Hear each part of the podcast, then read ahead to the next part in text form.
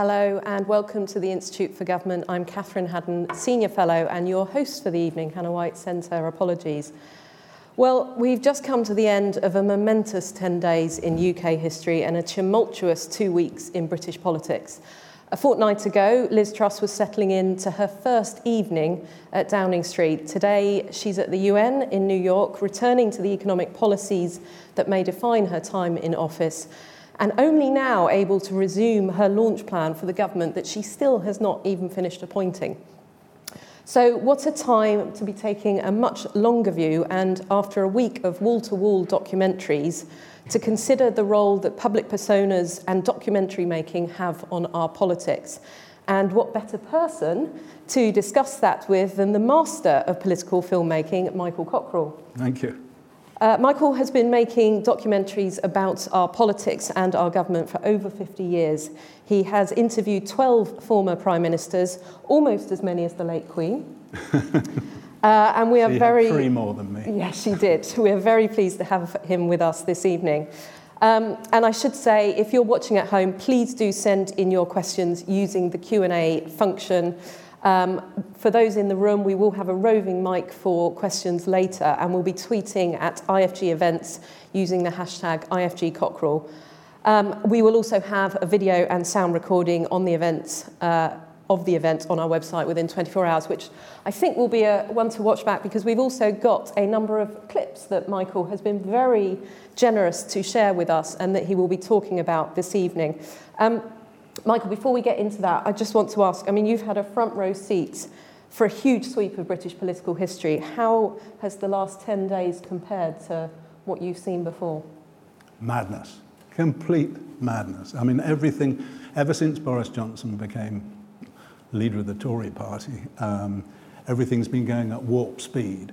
But it's speeded up even faster than, than, than Boris could make it. It's just for a journalist, there have been new stories sort of on the hour, every hour, instead of stories which last for three days and things like that. It's a very, very difficult world, but what's happened in the, in the last 10 days mm. just been extraordinary. Yeah. Just, and, and you couldn't, you know, it's, I, I think it's been like a, a Netflix box set, Bor- the Boris years and subsequently. Um, written by a scriptwriter on speed, channeling Shakespeare, Monty Python, and The Sopranos.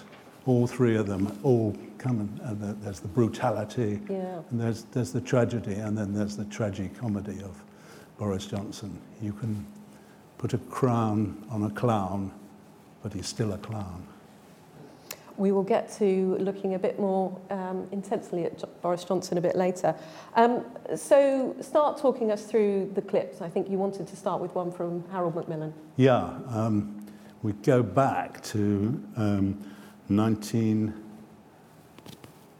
oh, phew, 1961 when the BBC was celebrating uh, 25 years of television. And in those days, uh, the BBC was much more self confident than they are now. Um, and they hired the Grocers Hall, one of the, the city livery companies, with, with, with a, a, vast hall, um, and invited the Prime Minister, Harold Macmillan, who um, was just coming to terms with this new invention of television. Um, and they invited him to, to make the speech on, the, on this 25th anniversary. So if we're ready, if you could cue clip one, this is the Grocers Hall in London. It is in airports that television chooses to lurk. you go by sea, you go by road, you go by rail, nobody bothers you very much. If you go by air, there it is. That hot, pitiless, probing eye.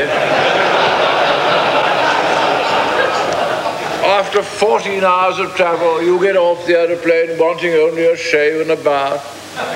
Oh no, you're cornered. The lights in your eyes, the camera's whizzing.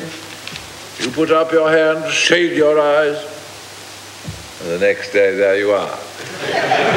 in the Daily Clarion, looking weary, old, worried, over a caption which implies that you are past it.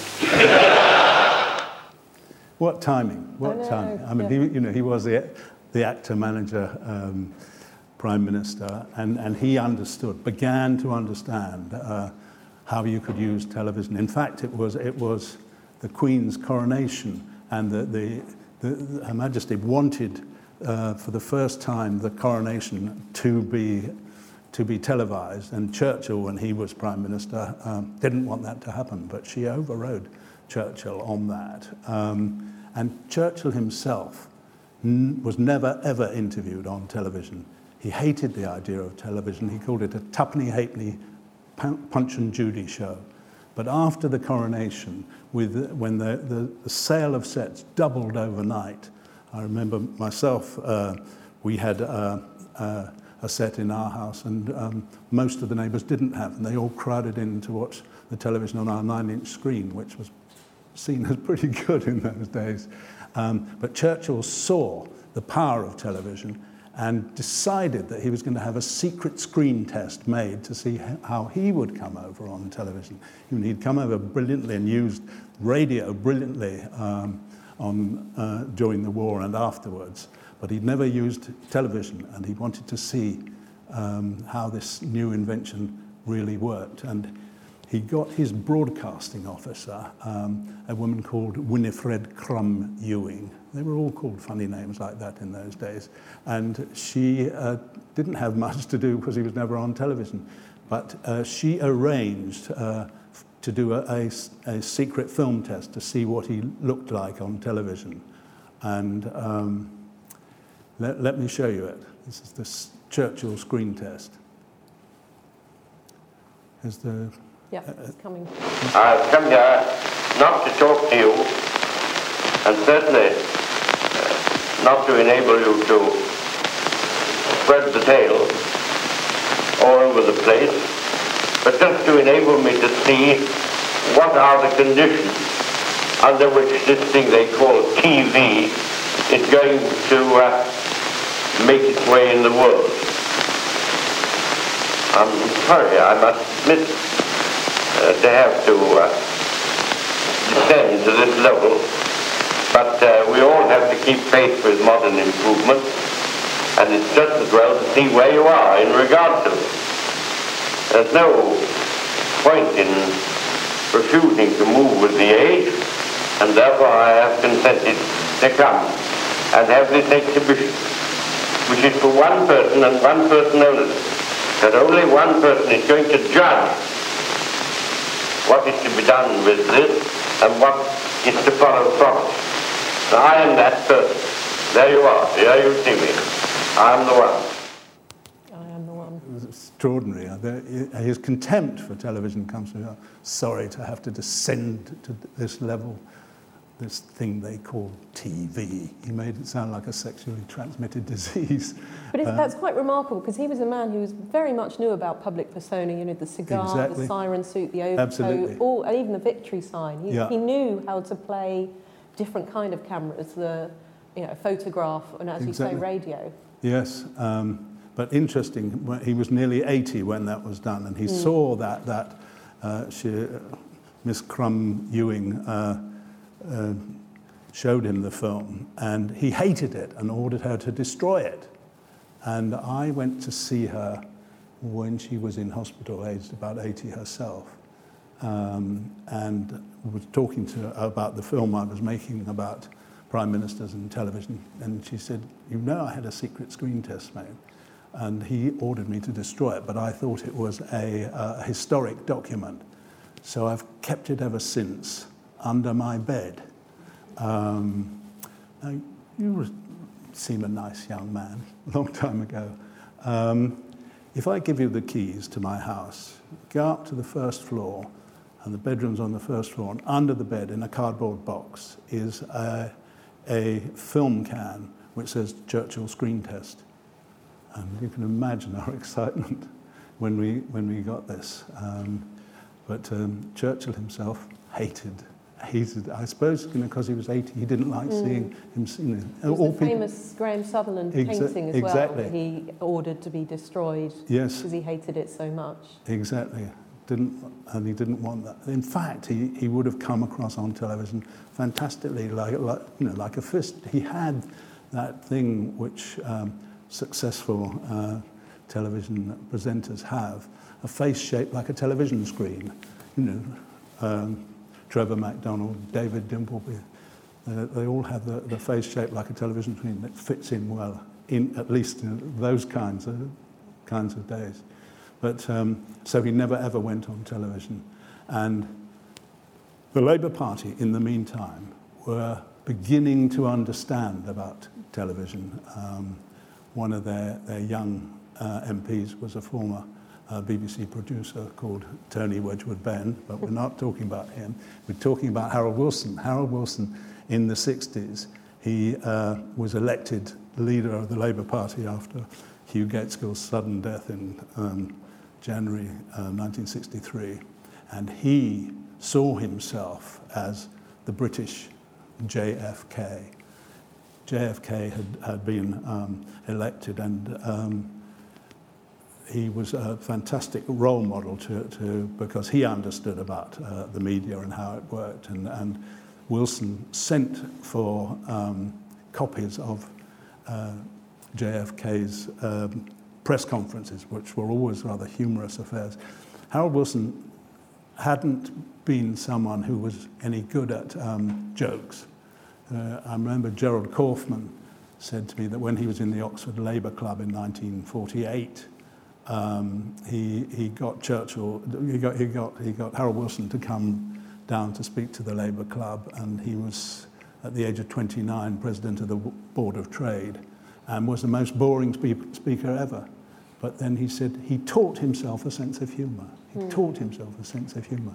And you'll see uh, uh, what, uh, what I mean by that when I show you this clip. I'm not ready yet for it, I'll just introduce it. It's, um, Wilson um, has been watching uh, Kennedy and uh, remembered about the, the, the Kennedy uh, Nixon debates, and he thought there should be uh, the equivalent in, in Britain. He would be up against, first of all, Macmillan, and then it was Sir Alec Douglas Home. Um, and he, he, Wilson, felt he personified uh, the new Labour, New Britain, as he called it. Um, uh, young, born the first potential prime minister born in this century.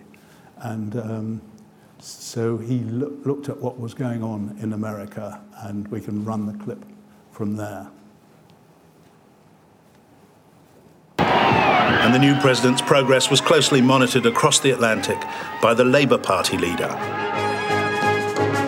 Harold Wilson, who used to holiday on the Scilly Isles, presented himself as the British JFK.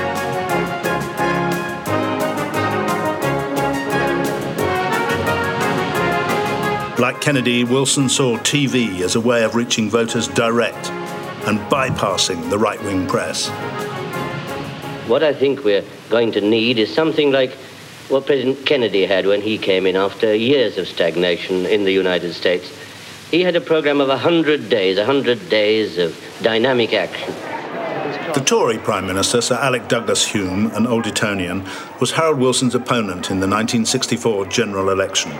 My, my cameraman colleagues have asked me if you give one wave on the steps, sir. If I duck out of the way. Home had renounced his hereditary earldom to become Prime Minister.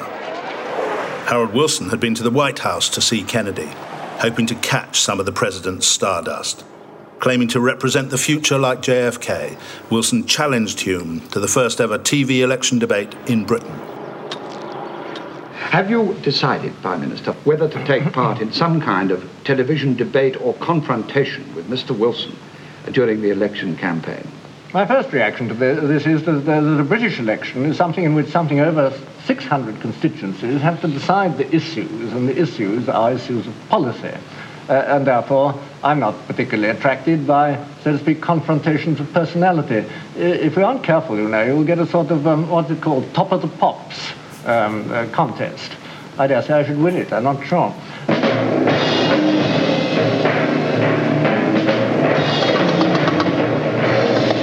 Yes, it's number one. It's top of the pop. I'm not really very much attracted by this. You'll first then get the best actor uh, as leader of the country, and the actor will be, uh, will be prompted by a scriptwriter. I'd rather have our old ways, really, and put our policies firmly in front of our people. But if you decline Mr. Wilson's challenge, and after all, debate is in the between personalities is in the great British political tradition, might it not look as if you were running away? Oh, no, I don't think so. After all, I debate with Mr. Wilson uh, in Parliament. Um, but um, I shall decide if I want to confront Mr. Wilson, not Mr. Wilson if he wants to confront me. About a week ago, I saw the Prime Minister on television.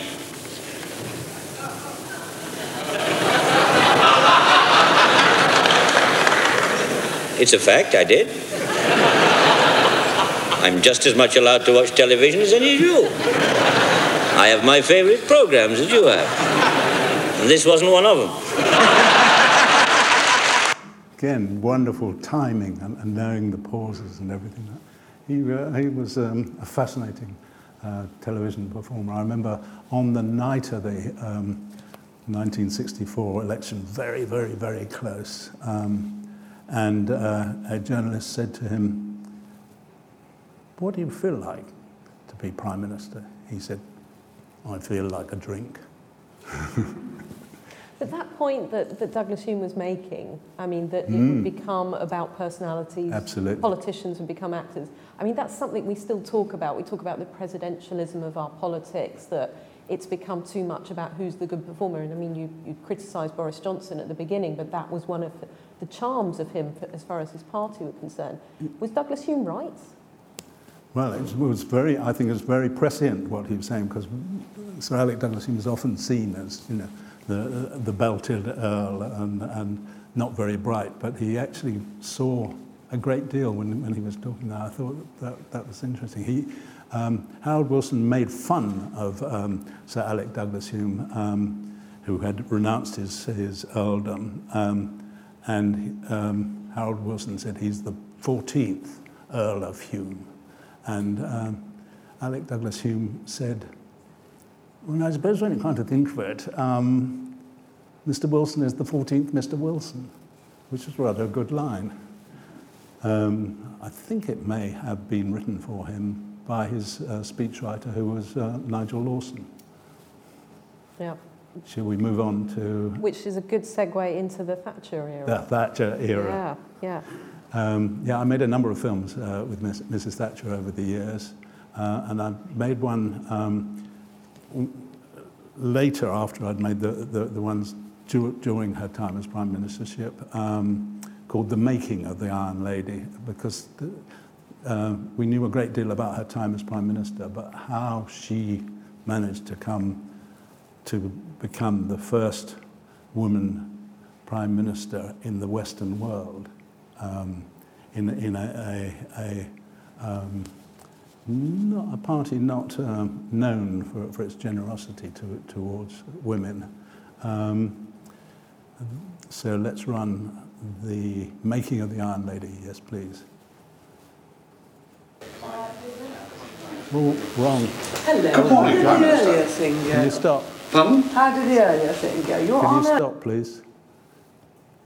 You, without my permission, lost the making of the Iron Lady, which was on the list. Well, I have a little list. I've got it here. It's clip four.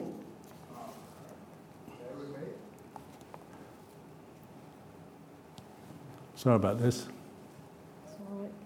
We had a, uh, we had a, a technical problem, uh, which is One, two, Good. one, two, three, well four. done. Thank you.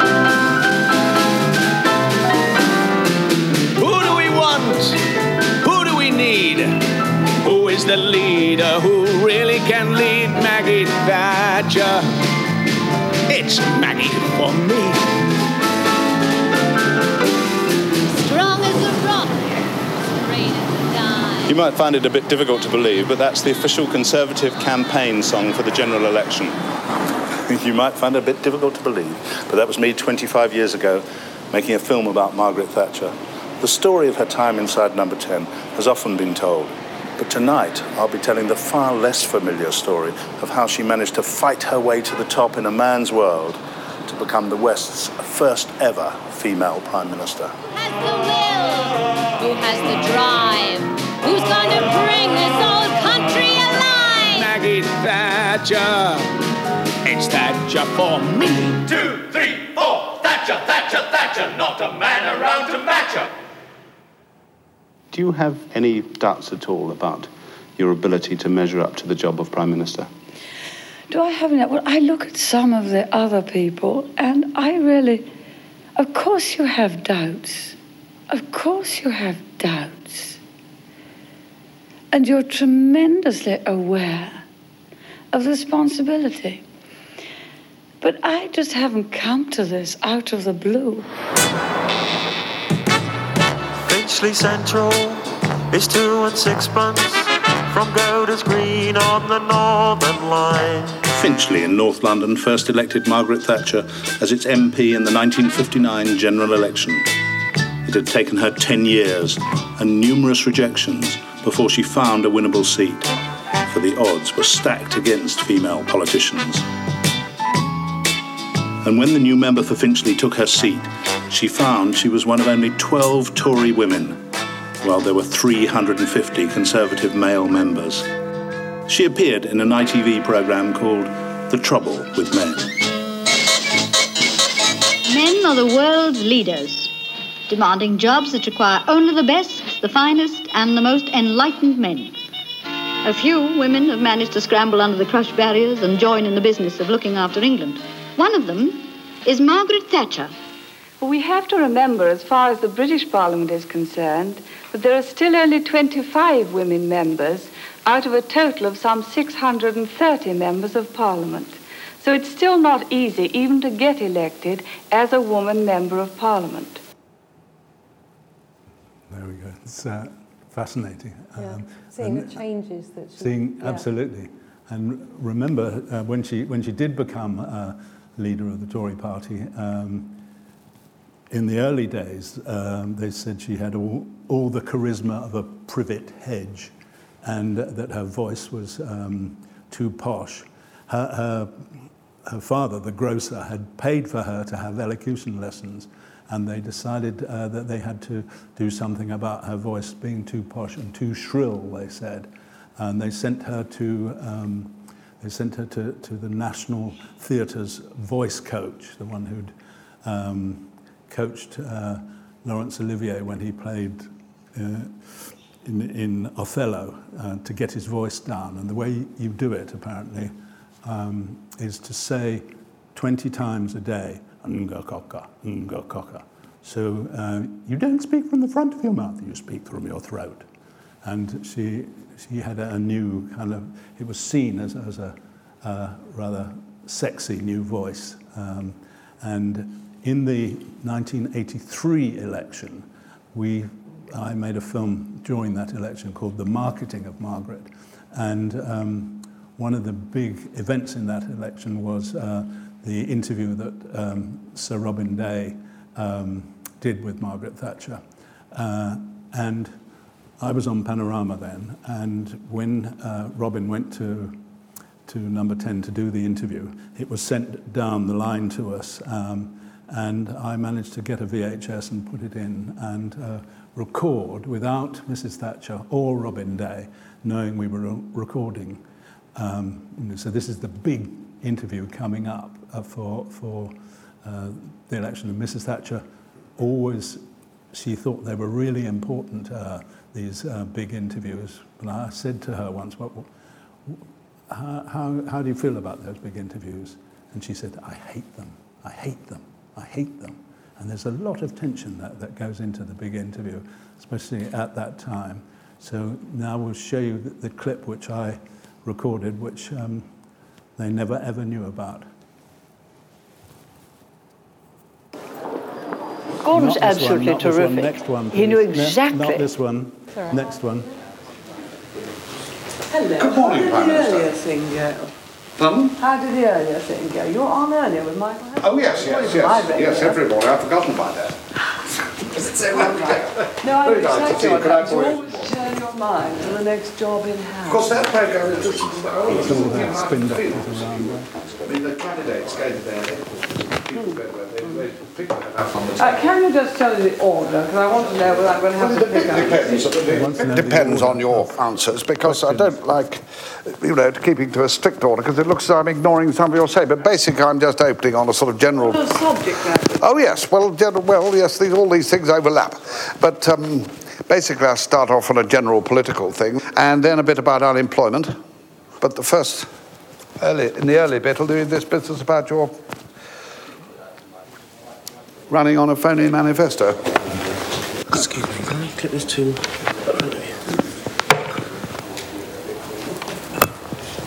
We're not going to get on to crime, are we? There might be a little bit on crime, but not, cr- not, not a great section on it. Not a great section on it, but I think I can't, I can't escape it. Yeah, what do?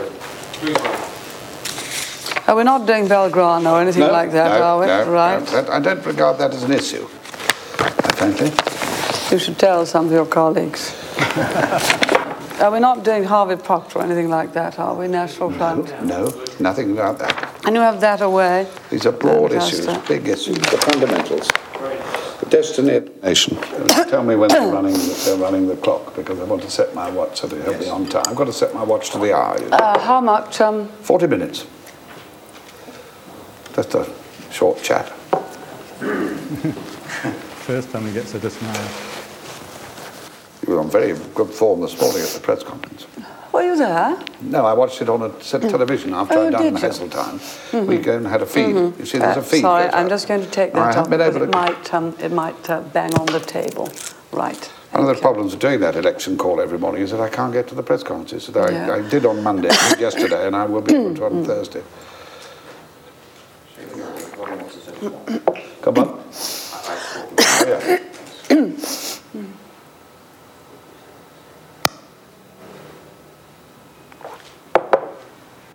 You can see it's quite tense, isn't it?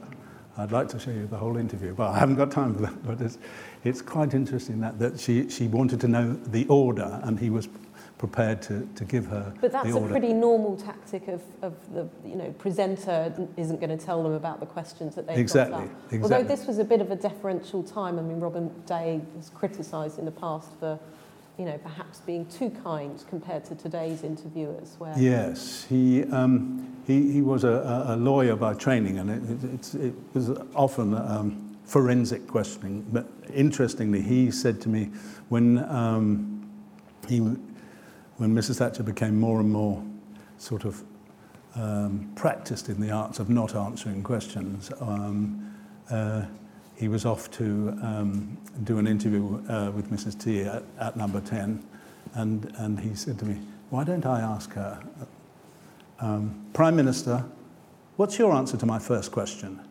Because he knew whatever he asked, she would have been uh, rehearsing with, with her spin doctor, uh, Bernard Ingham, playing, playing the role of, of, a very ferocious Robin Day.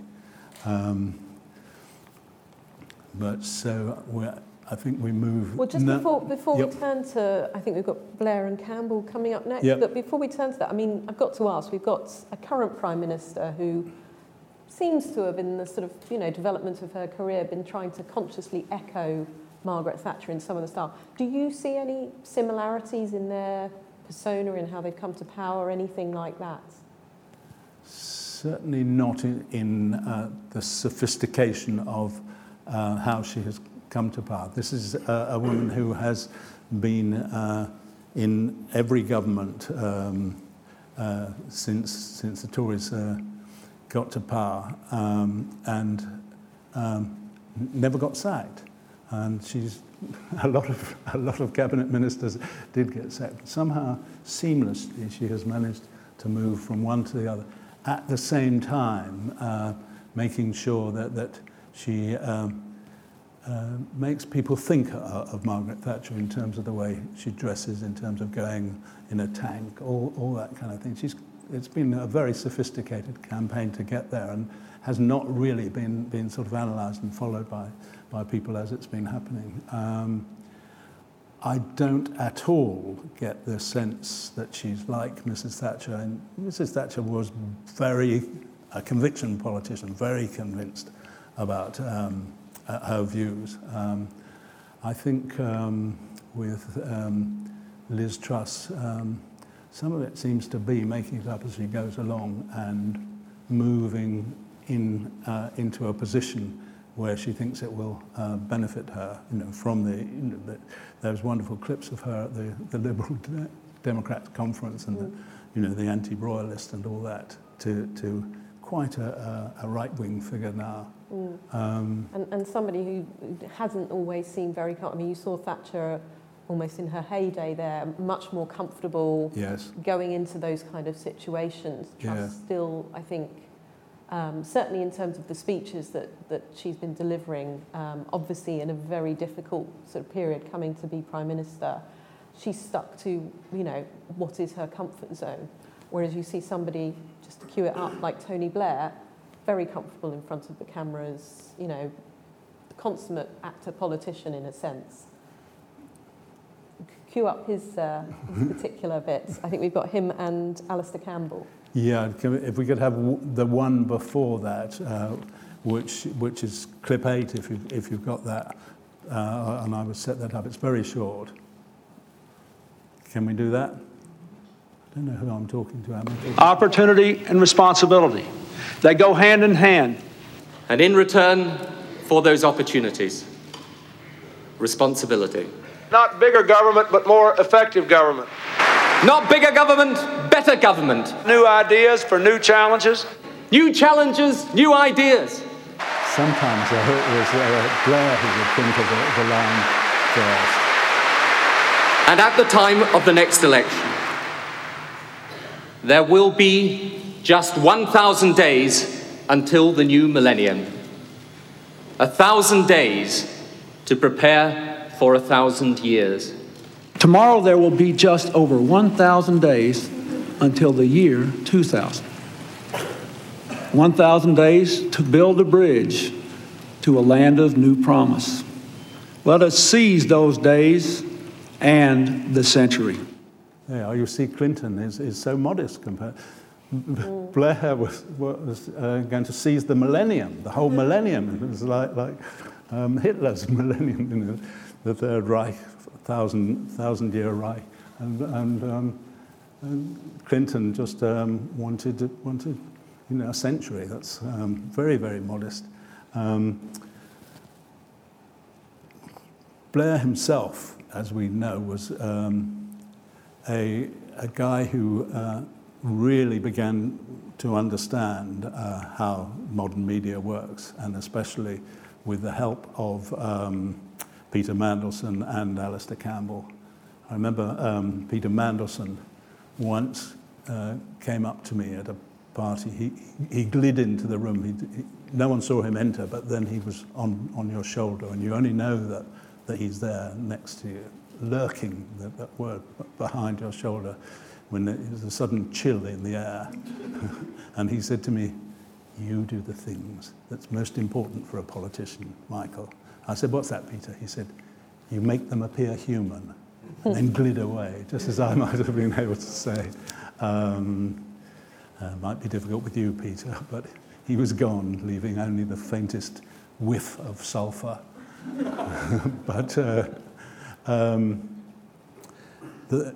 I was pestering uh, Blair, whom I'd first filmed um, in uh, 1982 uh, when he was standing in the Ho- Hopeless for Labour safe Tory seat of Beaconsfield. Um, and um, I saw this, this um, very, very young, very smiley public school boy, and I thought I won't see him ever again. He, he lost by a, um, a landslide, but he, he was there again uh, in, and, and was elected in 83. And La- New Labour came under great deal of uh, pressure about um, spin, spin. Uh, and th- they, they thought it was the, the, the Tories um, reacting to the way New Labour had been so good at um, accusing the, the Tories of sleaze. And so spin was the new sleaze for the Tory party. And for about six years, I uh, pestered um, Campbell, whom I knew a bit, and, and Blair to um, let, let us in to see how the Downing Street news machine operated. And eventually, um, they let us in. So we'll show, show this clip. Nation that would have impressed uh, today's indignant demonstrators. Look, I just, I just want to say on the, the uh, you see that? Just, is this? A, you didn't know. Yeah. Right. um, the health behaviours have with GPs. But the Tories make no apologies that is exactly say that is an accurate description. What I want to do, really. ludicrous to suggest that serious politicians. Do you often come to um, your press secretary's uh, office? I do if I'm passing, which I happen to be. So how important is, is um, uh, your press secretary to you? Not at all. how, how, how important is uh, Alastair Campbell to you? Of course, I mean, the press secretary is important for the Prime Minister. I mean, it would be odd if, if he wasn't, I think. Yeah, but this, this particular Yeah, well, I mean, you know, I like to think I've, I've hired the best in the business. I hope I have anyway. So, uh, yeah, of course. But, you know, a lot of twaddles talked about it as well. Yeah, but everyone says the importance you put on relations with the media is, is greater than it's been with any government in the past. I think it's just modern government now. Look, it's a 24 hour a day news media.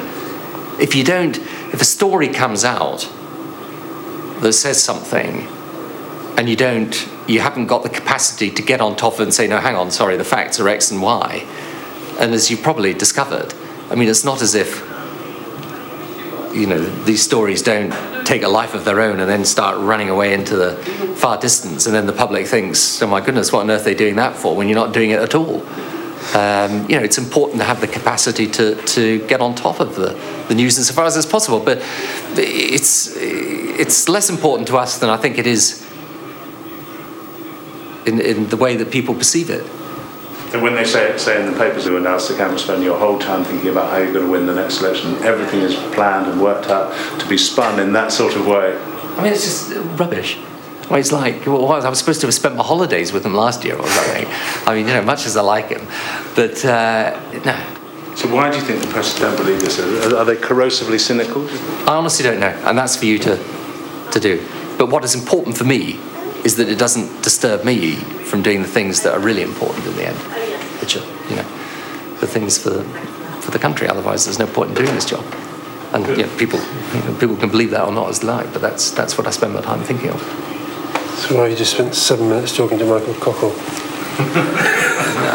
It's absolutely um, Classic example of a spin doctor blowing his own client out of the water he, he, he said to me afterwards that, that he wished he'd bitten his lip. And then that's why he spent the last seven minutes talking. It's, it's fascinating because I, I remember that from, from watching the documentary, and I always assumed Campbell had told Blair, Blair knew, and he'd purposefully come in to sort of do that bit. Um, you know, talk about sort of the role of Campbell, defend himself, and so forth. But you say it was just purely accident that he. Well, I'd said to, I'd said to um, Campbell that, that, that, we weren't getting enough interaction between him and um, the Prime Minister. Um, and he said, The problem is, if I tell him you're going to be there, then he goes all stiff. Um, he, sometimes, he sometimes comes into my office, and if you happen to be filming in my office, you, you might catch him. And he comes in and didn't realize that, that, that we were there. Um, and he, you know, I took the opportunity to doorstep him in his own office. It was, but it, a lot of the, the, the, the press uh, coverage of it said that it looked as if um, that he, Blair, in, in shirt sleeves, was, was, was the, the sort of naughty schoolboy coming mm. into the headmaster's study rather than the other way around. Mm. And um, I remember that the next day I happened to be playing in a, a charity cricket match where Rory Bremner the impressionist was, and he said, I'm watching that film frame by frame. And he got, he and another guy who played uh, Alastair Campbell got their, their body language and their voice absolutely right Notice after him that. doing the yeah. classic Blair hand movement, yeah. Um, I mean, Blair did bring a new way of thinking about sort of political handling of the press to government, didn't he? And, and you know, Alastair Campbell was a big part of that, but I think it was also Blair's ability in front of the cameras. Yes. I mean, he, he, he from, from the first, uh, the, the Labour Party and Mandelson in particular, uh, well before um, Blair was anything other than an up and coming MP, would put him on television um, because this was a new, fresh face of Labour. And he, he became very experienced uh, uh, about it all. But um, he,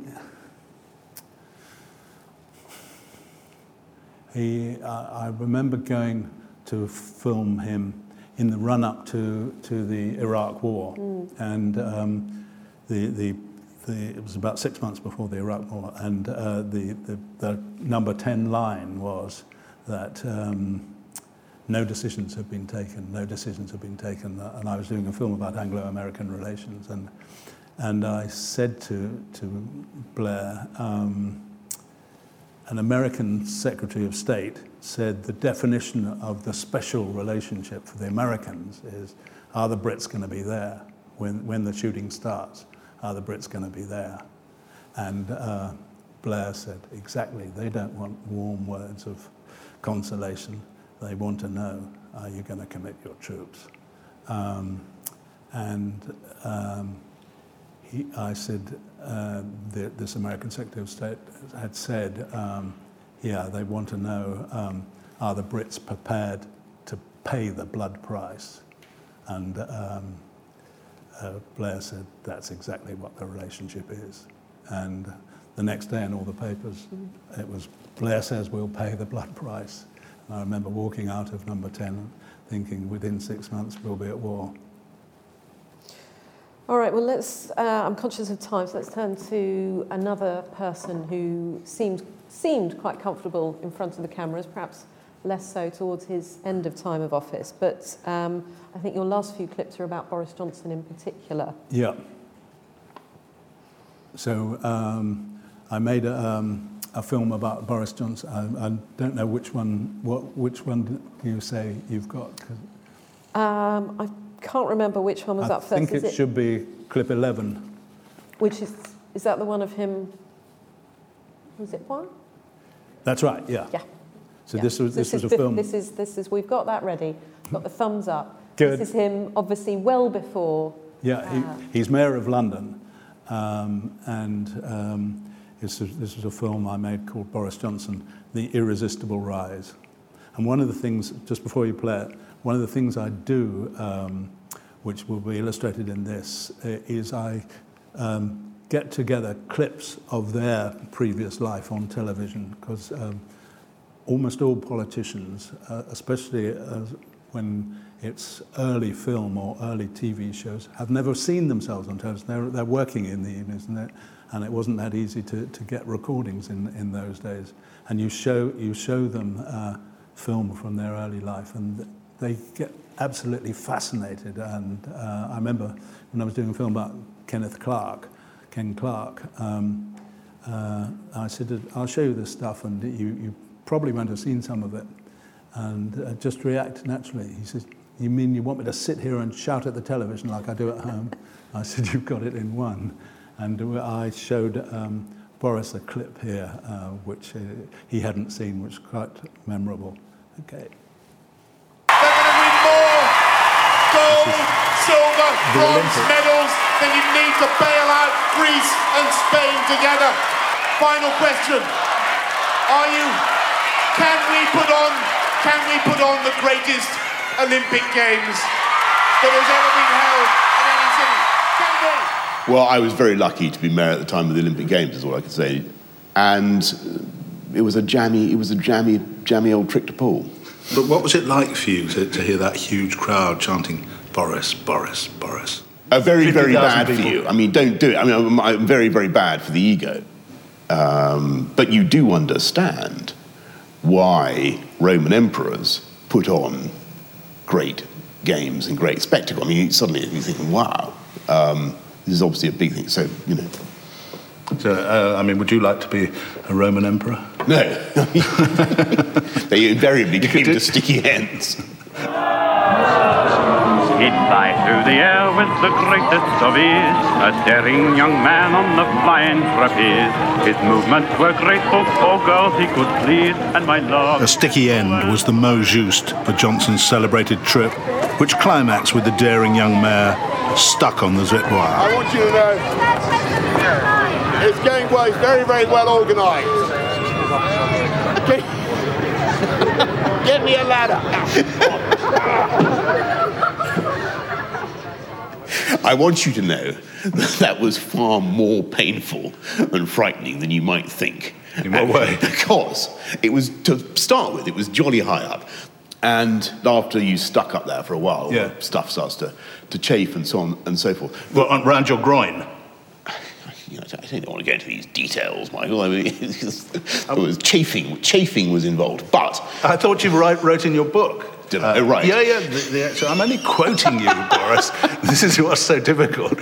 I quote you. I can and- never remember what I've written. Okay. You said it got very, very tight around your groin area. Did it? Right. Well, if that's why I wrote in my book, it must be, it must be absolutely correct. If any other politician anywhere in the world got stuck on a zip wire, it would be, you know, disastrous. For Boris, it'll be an absolute triumph. Uh, there's no, um, he, um, he defies, he defies all forms of gravity. What have we got for our, our next clip? Yeah. You can see, you can see that it just in, in what, what um, Cameron says, that, that, that relationship between these two guys who kind of grew up together, uh, were at Eton at the same time, were at Oxford at the same time. And But also, that was a time when Cameron was quite comfortable with Boris Johnson's Absolutely. position. Yes. You know, he, That's- that's why he- he made him- Unlike uh, Theresa May, he didn't have to Yeah. face him as quite the same immediate. No, no exactly. He, he, um, he, he decided he, he wanted to, to, to get a, a, a candidate for mayor of London, and if he could persuade Boris to, to stand, um, he'd lose, of course, they thought, uh, to Ken Livingstone, because couldn't beat Ken Livingstone in London by, by being a Tory. Um, and Boris himself, I know from what his sister told me at the time, that, that Boris thought it was a trap by, by Cameron to, to get him off, uh, out of Parliament and, and not being a contender for, for the, the, the Tory leadership. All right, a bit more on, on Boris Johnson. I think you've got clip 17. Clip 17. I can't remember which yes. one this is at this point. okay. Uh, this is the uh, Newsnight film on uh, the eve of Boris becoming Prime Minister. Would you like to be Prime Minister? I think it's a very tough job being Prime Minister. Very tough job. I mean, obviously, if the, if the ball came loose from the back of a scrum, um, which it won't, might. Or, or, of course, it'd be, it'd be a great, great thing to have a crack at, but it's not going to happen. The human bulldozer who snatched the ball from the back of the Tory scrum is a man of many contradictions. A classical scholar turned popular entertainer, a self proclaimed liberal one nation Tory, hand in glove with the hardline Brexiteers. There's a spectrum of opinion about him. One is that he will be the most unsafe pair of hands ever to open a prime ministerial red box. And at the other end, people think here is a man of brilliance and flair who can suddenly, like an alchemist, turn the base metal of Brexit to something shiny and remarkable. So, who is the real Boris Johnson? What makes him tick? And what kind of fist will he make of the job he has craved since he was a boy? This is Boris Johnson, age five, paddling his own canoe. He grew up the eldest of four children in the hugely competitive Johnson family. He knows that life is a competition and he wants always wants to be top. Whenever anyone asked him what he wanted to be, he would answer world king. That is true. He painted this self portrait at the age of 12 and downgraded his ambition to becoming British Prime Minister. He was off to Eton, where he became a star of the school plays and discovered he could make people laugh. Do you think that you learnt something for later life from acting in plays at Eton? That you could actually get more laughs by looking as if you don't know your lines than actually remembering them? Well, I certainly think that as a general tactic in life, if that's what you're driving at, it is, it is often useful to give the slight impression that you are deliberately pretending not to know what is going on. Because the reality may be that you don't know what is going on, but people won't be able to tell the difference. This is why he's dementing for other politicians, because they're all to an extent playing a part assigned to them by the party. You know, you have to be loyal, you have to be a good Tory. Boris has realised quite early on that he would go further if he broke all those rules, and people would love him even more. And we've got one last clip, I think, uh, which is clip 18.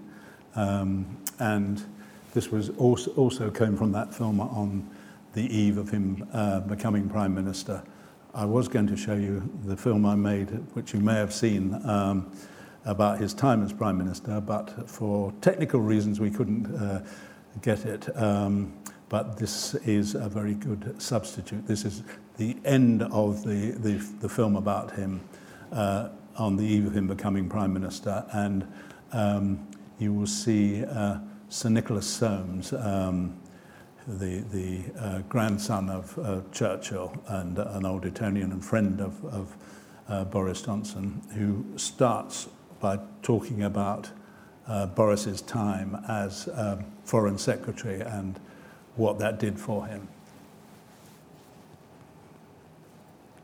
I think he had a chance to prove to the world and to himself, to his friends and supporters, that he would be an outstanding, he could do a really big job at a very difficult time, which it was, and in my view, he failed. So that again also gives me cause for anxiety and worry. It doesn't alter the fact that he's extremely agreeable to have dinner with. Sir Nicholas Soames is the grandson of Sir Winston Churchill. And Boris Johnson recently wrote a biography of Churchill in which he pointedly noted that Churchill was a journalist turned politician with many human flaws who was written off but called in to save his country in its darkest hour. Alexander Boris de Pfeffel Johnson is now about to become Britain's 55th Prime Minister and the 20th Old Etonian. With many people questioning his ability to handle the most daunting and difficult of jobs in the most forbidding political environment since the Second World War. Do you have any doubts about your ability to fulfill the role of Prime Minister? I think people who don't have doubts or anxieties about their you know, ability to, to, to, to do things probably have something slightly terrifyingly awry. Um, you know, we all have worries and, uh, and insecurities, but I think um, I think I've done it. I think we've done a pretty good job so far in City Hall, and that's what I want to continue to do. Boris has a, a vision for the country, uh, and this this energy and this optimism, which the British people are longing to feel because he believes in the future. He is an optimist, and an optimist is catching. It's like a smile, it's catching. You share it like a cold. You look at it and you smile too. He's not fazed by difficult. In fact, I think the harder the challenge, the more we'll get out of him as Prime Minister Boris. My biggest single worry, perhaps, about Boris Johnson is that he seems to me to be a politician who has inhaled his own legend before he's created it. He's shown levels of personal and political narcissism which do worry me. And it's as if he believes in his own myth. My own feeling veers towards the anxiety end of the spectrum. I hope I'm wrong, but it certainly does veer towards the anxiety end of the spectrum because you cannot busk being Prime Minister. I texted him last weekend and I said to him when Churchill became Prime Minister, on the day he became Prime Minister, he went back to his flat where he met my grandmother and his children.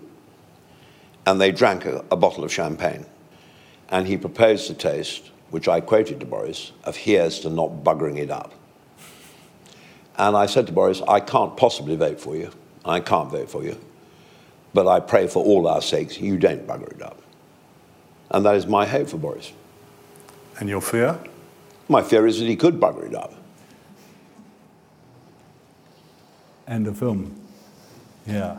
So. Um, Quite something. All right, let's just. I've got a couple of questions on. Um, from our audience at home, and sorry if you couldn't see all of the videos there, obviously. Uh, many of them in, in the back catalogue uh, across the BBC. Uh, so somebody's asked, who did you find was the most intelligent uh, Prime Minister, and, in your opinion, and why? And I guess that's interesting in the context of what we're talking about of that ability to understand media in its different forums. Yes. I mean, there's a difference between um, understanding media and being intelligent. Um, what, what was it Roy Jenkins said about um, Tony Blair that he didn't have a first class mind, but he had a second class mind, but a great deal of charm. And maybe that's uh, may, more useful for being Prime Minister. He wasn't sure. Um, who did I find that the most intelligent? This is a very good question. Well, we can come back to it. If we've got um, questions in the room, we can probably manage to squeeze a couple in if anyone's got anything? Ah, perfect, too. Yeah. Uh, if you could say who you are and organisation for anyone watching at home, that would be fantastic. Will Stark from the City of London Corporation. Uh, where do you see your documentary making between a contemporaneous record and history writing? Very interesting. Uh, should we take the other question at the back? I'll keep a note of them in case we Hi, um, Teresa Potocka, Sensor Future Pictures. I actually work in the television space. Um, I just wondered, as I I am quite involved in doing similar things to what you're, you've been doing over the years, and I just wondered what advice you'd give to someone uh, who's early in this space, and also when you were involved in the secret world of Whitehall, what could you and couldn't you do, and what is it that kept you sort of you know, on course. Thank mm. you. Very interesting. Yeah, um, I mean, one of the things I've been lucky enough uh, over the years is, is to manage to get access to places that you normally are not allowed to film. And I think it sort of builds on itself. If you do make uh, films, kind of what you're talking about, contemporary history films, and people see it um, and they know, hopefully, that, that they're not going to be um, stitched up. Um, I always try never to use the techniques of television against anyone. It's so easy, it's getting even much, much easier than it's ever been in terms of what you can do digitally to, to make people say almost anything you want. Um, uh, but I w- refuse to, to do anything like that. I always like to, to make a film uh, where the people afterwards, they may not sort of like it very much, but they recognize that it's, it's an attempt at balance, that it's a fair picture, that, that, that they haven't been stitched up. In terms of your question, were you saying, where do I, what's, where am I on um, contemporary history? I mean, it is contemporary history. That, and what I try and do is, is get people um, often while, they're still in office um, to a lot of them. I remember Jack, Jack Straw when he was he was uh, foreign secretary and home secretary. He said, "I like doing your interviews because um, every other interview is just a, a news bite, but uh, you um, make me think of what's going on and what, what I'm doing and what the what the a wider world than than the narrow world of, of the normal um, TV interview. Um, so, and, and they quite enjoy that. Um, yeah, I hope it is a. a, a I remember um, Peter Riddell, um, Sir Peter Riddell, Obi, yes. the right on, yes. many, all, all of those. Recently who used to be yeah. uh, a, a, humble hack like me. Um, um, but he, he once wrote uh, about one of, uh, one of my films, he, he said that often uh, my films are much more revealing about what um, uh, politicians are, are, really up to than their self-serving memoirs ever are, and that you get more sense of what our um, politicians are really like. I mean, I, I, some people in the room might remember um, a guy called Bob McKenzie, Professor Bob McKenzie, who was famous. He was an LSE academic and also famous uh, for his swingometer. Um, and he once said to me, Imagine if there were um, films of um, Gladstone and Disraeli. And I thought, I'm going to make the films about today's Gladstone and Disraeli because you know, we know a lot about what Disraeli and Gladstone looked like. We even know a, a tiny bit about what, um, there's a very scratchy recording in 1896 of Gladstone talking, but um, uh, we know not anything about what they would really have been like on television, their body language, and what kind of people they really were. We know a fantastic amount about their politics, but not about them as human Mm. beings. And it, I it's, I it's changed now even task. more because, I mean, even for a lot of the period you're talking about, there was a certain amount of control for politicians that they knew when they were on camera at least. They had agreed to do an interview, they'd agreed to do a documentary, whereas now anyone with a camera phone can catch you unawares. Yes. So that sort of media performance, as it were, it, you're almost never, never off. You No, it's that's right. Constant.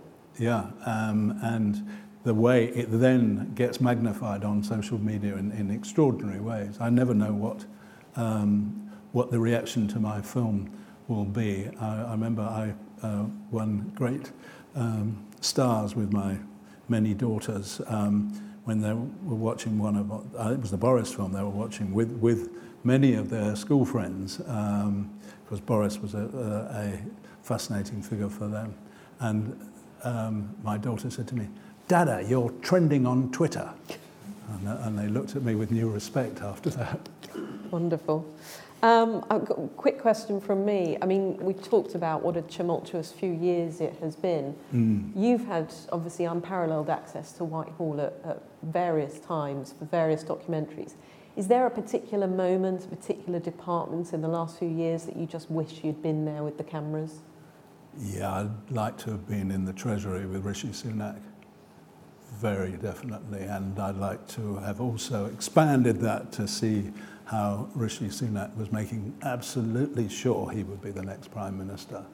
You know, he was doing a bit of chancelling, but he was doing a great deal of image building and not really noticing that there was someone else doing the same thing. Yeah, That one would have been fascinating. probably have to wait for the, the memoir, self-serving hmm. or otherwise, to, to find out about. Okay, we're going to have to draw it to a close now, uh, out of time. Thank you very much, Michael, for joining us tonight. Um, your book uh, is available, um, which covers your, your memoirs, and we've got a few copies outside as well. It's called Unmasking Our Leaders Confessions of a Political Documentary Maker. And there are a lot of stories which I haven't told Yeah. tonight. Looking forward to reading it myself. Um, thank you everyone for joining us. Thank you at home uh, for watching. We will be visiting the party conferences uh, for the next two weeks, so do have a look at our, um, our website if you want to see uh, the events that we're holding there if you're coming to party conference. But also watch out, we will be doing different form of media. We will be doing Twitter spaces uh, from the party conferences, giving a bit of live IFG analysis of how we're finding it, um, whether we've managed to eat anything, get any sleep, uh, and so forth. So, so keep an eye out for that. Thank you very much for joining us. See you soon.